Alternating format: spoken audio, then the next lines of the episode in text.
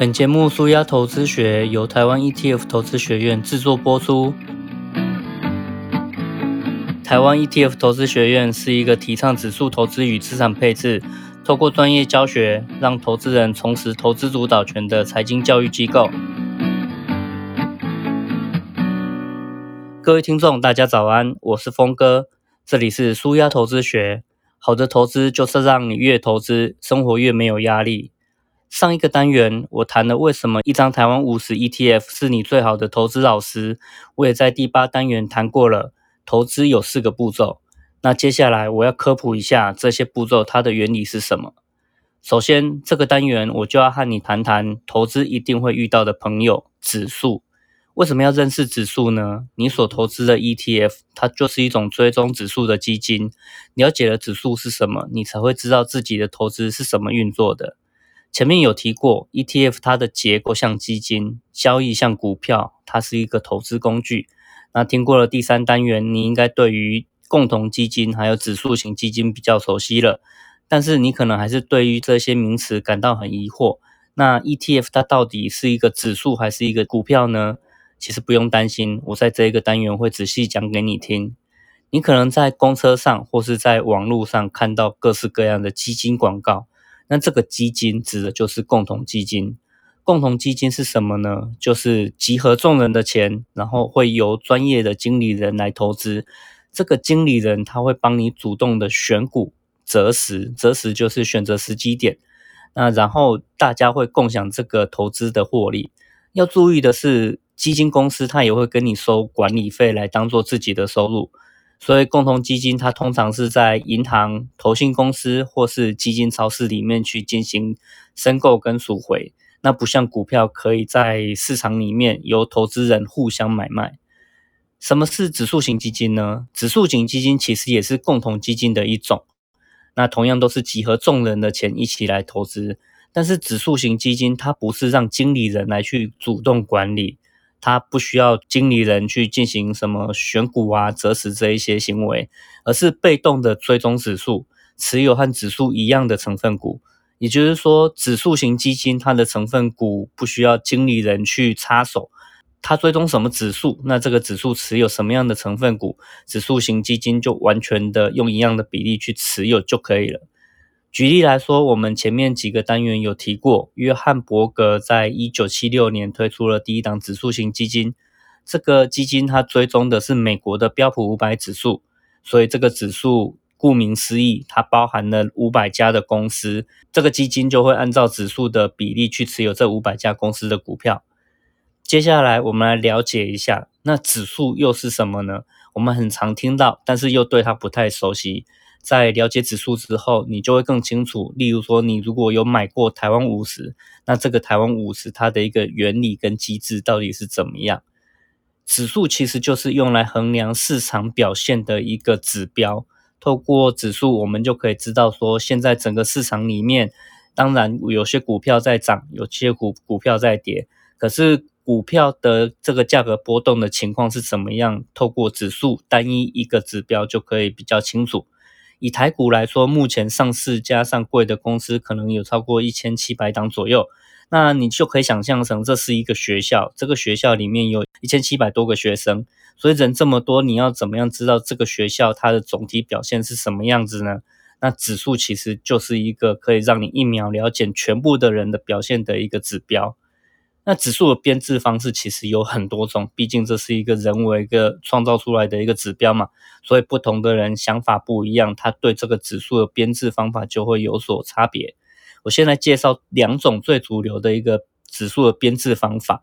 一种叫做价格加权的指数，那一种叫做市值加权的指数。在这里你可以把加权想象成是计分的意思。那价格加权指数呢，它就是用股票的价格来去计分。股价越高的公司，它就等于拿到越多的分数，所以在指数里面所占的比例就会越高。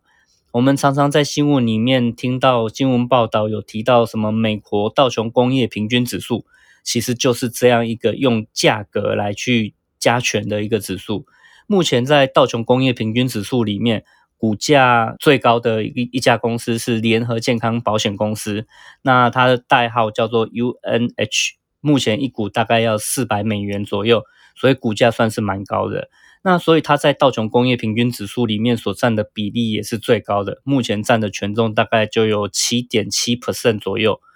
指数的另外一种编制方法叫做市值加权指数。那你一定听过台湾加权指数，涵盖了台湾上市的所有股票，所以台湾加权指数就是属于这一种市值加权指数。它不太看呃股价，但是他很在乎的是这一家公司的市值是多少。市值加权呢，就是用公司的市值来计分啊。那市值要怎么算呢？很简单，你就是这一家公司它有发行多少的股票张数，那然后乘以这一张股票一张的价格，那就是它的市值了。以台积电为例，现在台积电的股票发行张数大概是两千五百万张左右，那目前一张台积电的股票大概是六十万台币。所以台积电这一家公司所有的市值，就是股票所有股票加起来的这个总价值，大概会是十五点八兆台币左右。所以是目前台湾市值最大的一家公司。在市值加权的指数里面呢，市值越大的公司，它对于加权指数影响就会越大。可以说，市值越大的公司，它只要一有大涨或是大跌，其实这整个指数受它影响就会非常的大。就好像只要一感冒，整个指数就会跟着打喷嚏一样。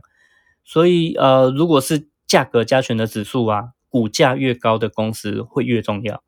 像大力光，它就会比台积电重要五倍，因为大力光股价三千块嘛，那台积电的股价只有六百块。可是，在市值加权的指数里面呢，市值呃台积电高达十六兆，那重要性就会比市值只有四千亿的大力光。还要重要四十倍，所以就算成分股都一样，但是不同的指数编制方式也会造成说成分股在这个指数里面它的比例会有很大的很大的差异。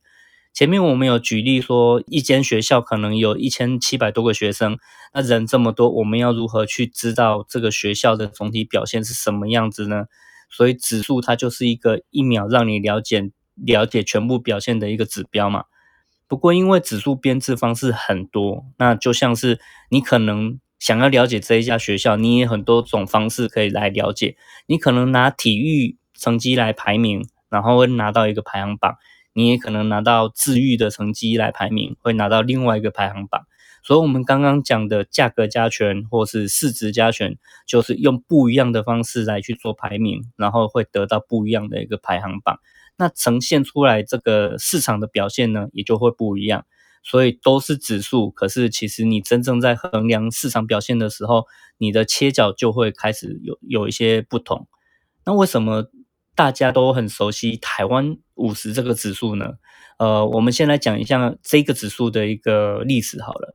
二零零二年，台湾证券交易所其实是跟英国的富时指数公司合作编制了一个叫做台湾五十的这个指数。他们把台湾市值前五十大的上市公司整个收集在一起，然后用这个指数来衡量台股市场的表现。所以他不打算追踪所有的一千多家公司，就只要前五十家最好的公司就好了。所以这是一种市值加权的指数。那像是现在台积电占这个指数的权重就高达五十 percent，因为台积电的市值实在太可观了。到了二零零三年，也就是隔年啦，那代号零零五零这个台湾五十这个 ETF 是台湾第一档挂牌上市的 ETF。那台湾五十有哪一些成分股？这个零零五零它就会用一样的比例去持有这些成分股，因为零零五零追踪台湾五十指数，所以它不需要有经理人去负责选股跟择时，那我们才会说追踪指数的这个零零五零，它是一种被动投资，它的经理人只要做着一件事情，就是好好的追踪台湾五十指数。不要让零零五零跟指数落差太大，这样就是很好的表现了。这种投资它完全没有个人主观的一个判断，所以就是很单纯的想要复制指数的表现。指数上涨十个 percent，那我投资的钱就会跟着涨十个 percent。指数里面台积电占了五十 percent，我如果投资一百万到零零五零去，我其实是里面的五十万会拿去买台积电的股票。所以这是非常容易了解的一种投资方式，而且非常透明。ETF 跟共同基金有一个很大的不一样，就是 ETF 的持股它每天都会公告。让你可以知道说自己到底投资了什么。可是共同基金相对来讲就很不透明，你甚至只能看到几个月前的持股，而且还只公布给你前十大。如果你想要了解台湾五十这个 ETF，它到底持有哪一些股票，以及它的每一档股票又持有多少股呢？其实很简单，你直接可以现在打开浏览器，然后搜寻一个像是台湾五十申购与买回清单，那你就可以看到这一档 ETF 它到底是怎么样投资的。ETF 的优点就在于说，它跟共同基金相比起来，实在透明很多，你会很清楚的看到你自己投资了什么。为什么 ETF 可以公布持股明细呢？是因为大部分的 ETF 它都像我们所讲的，它只追踪一个指数，所以成分股根本就不算什么秘密了。ETF 它会有所谓的申购赎回的这个机制，它可以去确保市价跟净值之间不要发生落差，所以它也一定要公布这个我们刚刚提到的申购与买回清单。那这样子大家才可以透过这样的机制去把。折价跟溢价降低。我们常常听到指数投资的人会说，让自己的资产可以跟着指数一起成长。那这到底是什么意思？其实这是跟共同基金相比啊，用来描述说指数型基金它其实会有一个特性。那如果你有投资过共同基金的话，你应该都会有一个共同的经验，就是，哎，指数一直在涨，哎，可是为什么自己买的基金却没有涨？当然，你应该也会体验过。哎，指数只有小涨，可是自己买的基金却大涨，这些情况都有可能发生的，只是你不知道哪一种会发生。那如果你投资的不是这种共同基金，而是投资追踪指数的 ETF，那你就会发现说，哎，它比较容易去预期了，指数涨，ETF 也会涨，指数涨多少，ETF 就跟着涨多少，不会有太大的一个偏离。所以对于投资人来讲，就不会看到说，哎，指数涨了，我的投资为什么不涨？所以你只要很简单做一件事情，就是下单买进零零五零，那零零五零它就会紧紧追着台湾五十这个指数，台湾五十指数它又可以很大比例的去代表台股市场的大型股表现，所以台湾的公司赚钱，经济很景气，那指数就会长期向上成长，零零五零的股价也会跟着成长。而投资的你资产也会有相同的成长，所以一切都会很平行的往上一起成长。也许你会想说，那既然指数是衡量市场的指标，万一市场不景气，那台湾这五十家公司的股价一直跌，指数就往下跌啊，那我买了台湾五十不就亏本了吗？当然，投资一定会有风险嘛，台湾五十不可能跟你保证一定不会赔钱啊。还记得我在第一个单元有提过，我在看财经论文所得到的两个主要的心得吗？第一个是在短期内人是无法预测未来行情走势的，第二个是市场长期稳定向上。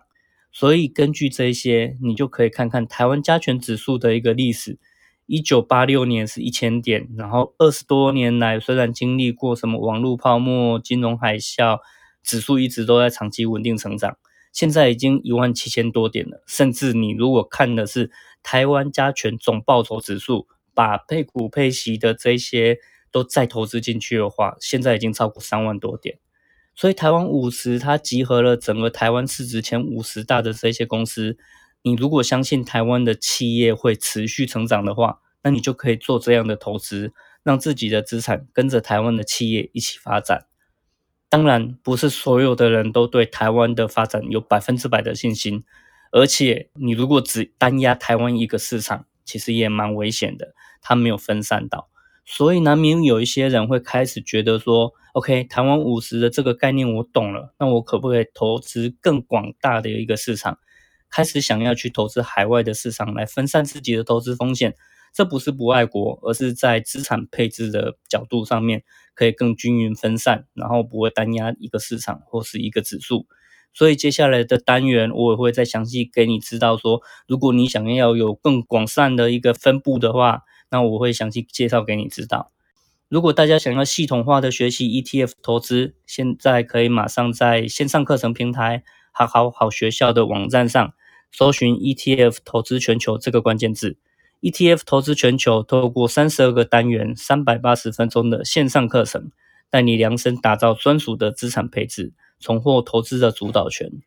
在这个单元里面，我已经谈了什么是指数型基金，什么又是指数，也厘清了一些比较容易混淆的词汇。那下一个单元，我要来谈谈什么是资产配置的股债比，以及为什么要认识股债比这个东西到底为什么这么重要。所以下一个单元我们就再见喽。